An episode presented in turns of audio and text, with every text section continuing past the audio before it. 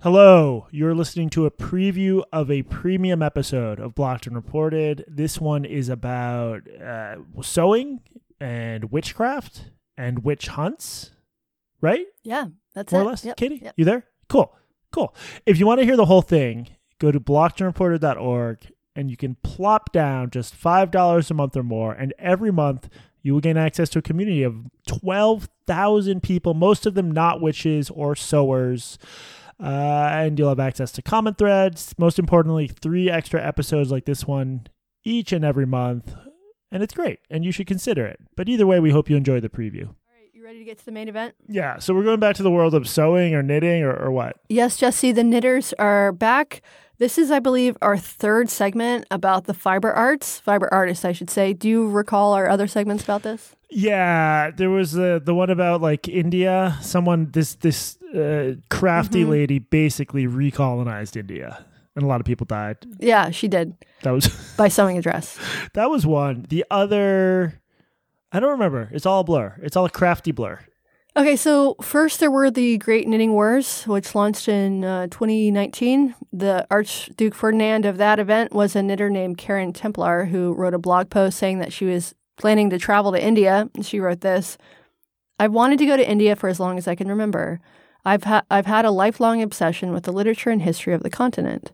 Photos of India fill me with a longing like no other place. One of my closest friends from that pink striped tube skirt era, we originally met at JCPenney, is Indian, and her family had offered back then that if I ever wanted to go with them on one of their trips, I could. To a suburban Midwestern teenager with severe anxiety disorder, that was like being offered a seat on a flight to Mars." Do I need to even spell out to you the crime that she has committed here? Even by the standards of our podcast, which frequently talks about deranged episodes, this was this stands out. She said, she basically was like, I was a sheltered teenager who was anxious, so going to India was like going to Mars, and it set off this insane cascade. I think a lot of these posts, not all of them, a lot of them were from white people themselves, be like, oh, so you're saying India is like another planet? Oh.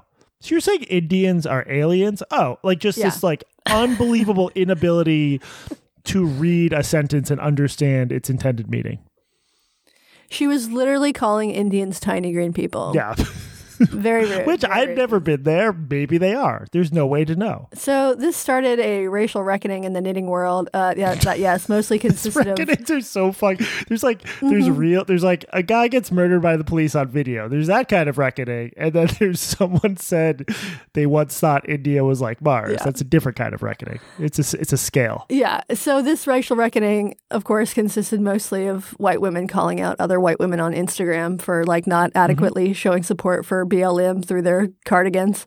Uh, that same year, there was also a complete banning of all Trump support from the knitting site Ravelry. Uh, and if you're curious why Trump came up on a knitting website, it's that's because knitting is political, clap emoji, silence is violence, clap emoji, clap emoji, clap emoji.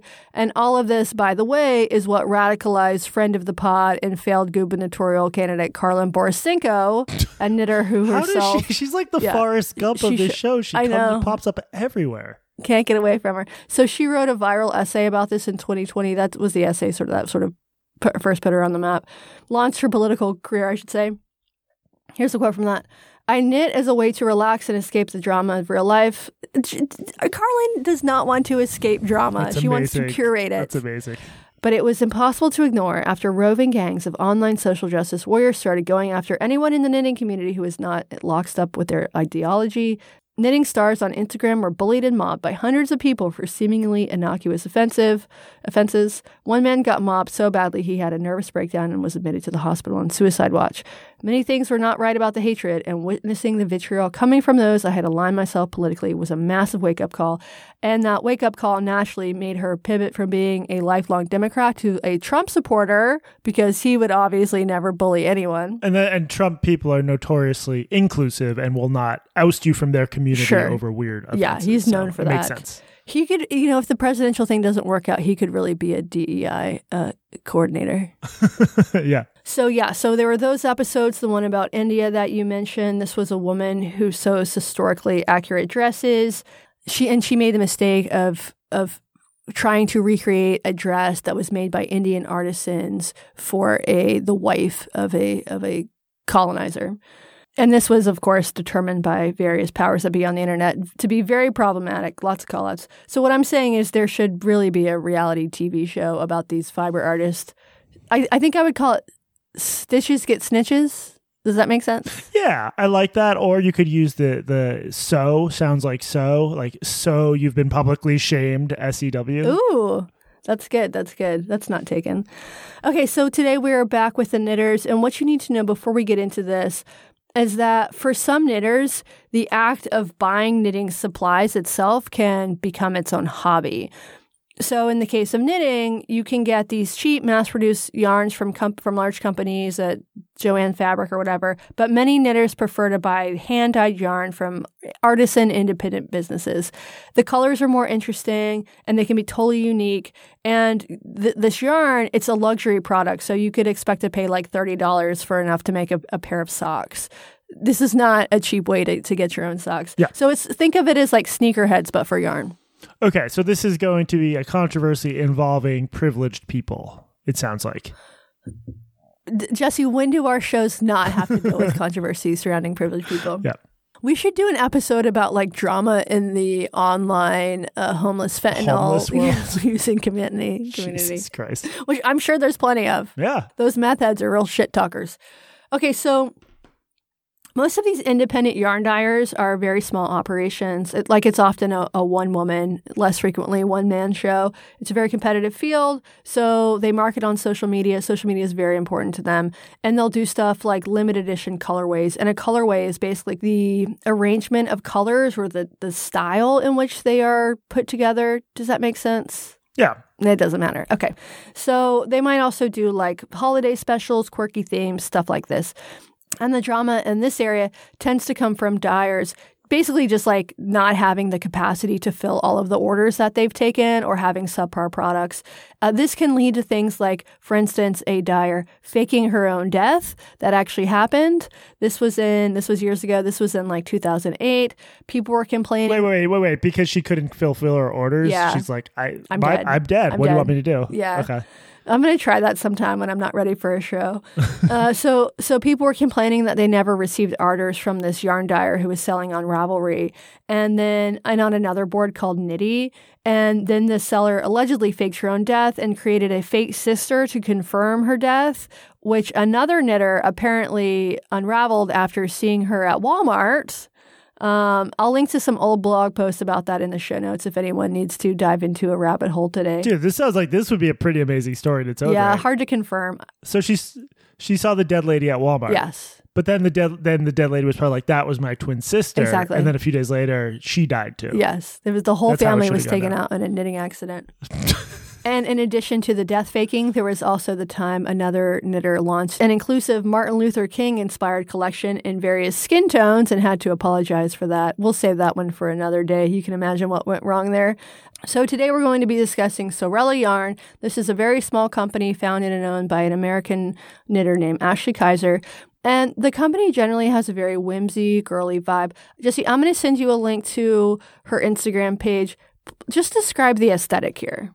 Well, you already told me it's whimsy and girly, but okay, this is like, we got pumpkins, we got babies, we got a toddler hugging his mom's belly. It's like, this is all the things that you and I have rejected. Just like wholesomeness, family, connection to one another. I rejected it. It rejected you. Yeah. Is that yeah, fair? yeah that's yeah. better put. Um, yeah. And she is just a nice looking lady, a white lady, which I'm sure will come up. Oh, anti-racism is one of the main uh, categories. Yeah. Tea time, at home, gardening, anti-racism. Yeah, I would say, I would describe this aesthetic as, as like, it's like a pumpkin spice latte fucked a gender reveal photo shoot. It's very clean, white girl aesthetic. She looks like she changes her underwear twice a day. Yes, yes. Okay. So last year, she launched a series of yarn inspired by Downton Abbey. This year, she launched a Taylor Swift-inspired yarn collection. So, so these are the sort of themes that she that she ties, like, does her product tie-in with. And one thing that she tends to do is to make an Instagram post for each individual colorway, giving a cute explanation for how she came up with it and how it fits her inspiration. So, the post about the Taylor Swift collection, for instance, here was the post, part of it. One of the most romantic songs Taylor Swift has written and the title track for the first album and era we're covering, Lover. Our interpretation of Lover is lar- is based largely on the album art as well as the themes of feminine strength, because this is our place. We make the rules. And the colors are hot fuchsia, peach, sky blue, lavender, or mauve, and mauve are so pretty together that I'm highly suspicious that everyone who sees it wants it. So those are the colors. Do you know the Lover album, Jesse? I'm sure you do. Um, I know that she was seen with an N F L tight end recently. Yeah, this is nothing to do with this. Is that related to the Eras? No. The Eras Tour has to do with this album? What? The Eras Tour? Ha- no. Okay. Oh, my God. So... No, so she... Sorry, she's... on. Okay. Taylor Swift is on tour. It's called the Eras Tour. Yeah. I assume that's pegged to the release of an Eras album? Yeah. Okay. So this is tied in with the Eras. Like, it's a launch in honor of the Eras Tour, which is, it's called the Eras Collection. This is, it's it's connected to Taylor's yeah. tour, her worldwide global phenomenon. But the what you're not getting, because you're a Philistine and not yeah. a Swiftie like me, is that the colors of this colorway, these are the colors of the Lover, the Lover album. Okay, that's great. But he, if I'm I'm more of a Swiftie than you, because I can stump you with a trivia question. Okay. You cannot Google this. You need to answer within five seconds. Okay. Yeah. What N F L tight end is her suspected... Travis Kelce. Fuck! I did not think there was any way. Okay, so now there's like... So there's now hundreds of millions of women... do, you, do you think I live in a fucking cave? I just assumed anything football. Of course related. I know the answer to this. What team does he play for? The Kansas City Indians. Nope, Chiefs. Close. The Kansas Chiefs. City cl- indigenous. Sa- the Kansas City indigenous savages.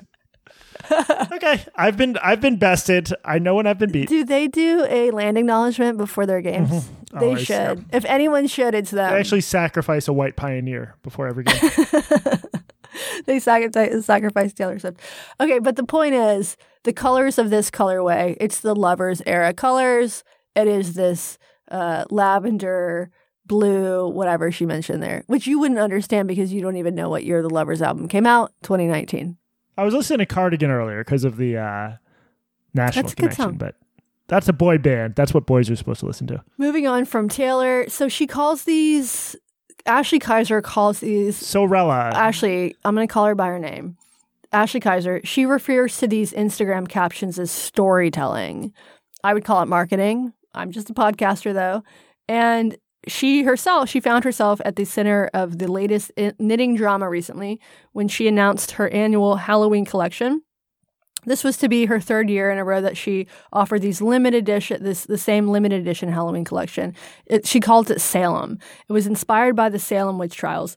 Here are some of the examples of her descriptions from last year's blog post about this. Colorway. Gallows Hill.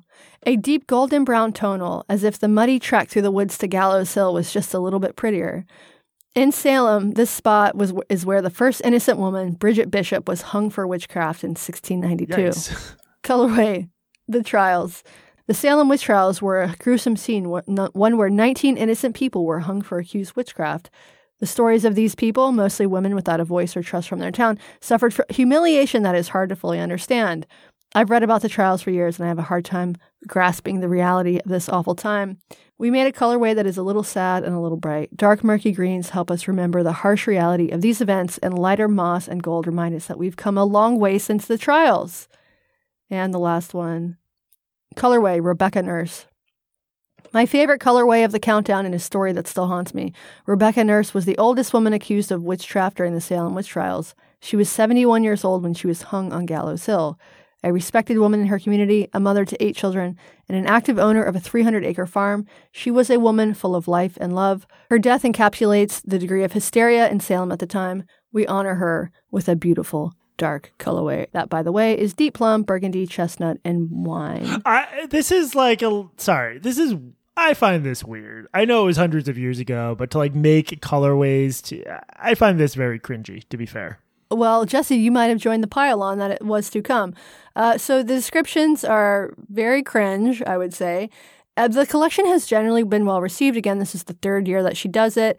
And the, a portion of the proceeds get donated to Her Justice, which is a women's charity that she supports. And for the last two years that she ran this yarn collection, the comments were mostly positive. And this year she made, unfortunately for her, a grave error. Now, as mentioned before, she makes these cutesy Instagram posts to accompany her yarns. And with the Salem collection, she used one particular prop in every photo. Jesse, I'm going to send you a screenshot from her Instagram now. Please describe. Um, it looks like rope around a candle. Oh, I already see where this is going. This is going to be so... Is this going to be as stupid as I think it's going to be? That's it. That's all you get for your preview. If you want to hear the rest, go to blocked and reported dot org and sign up. Hope you enjoyed.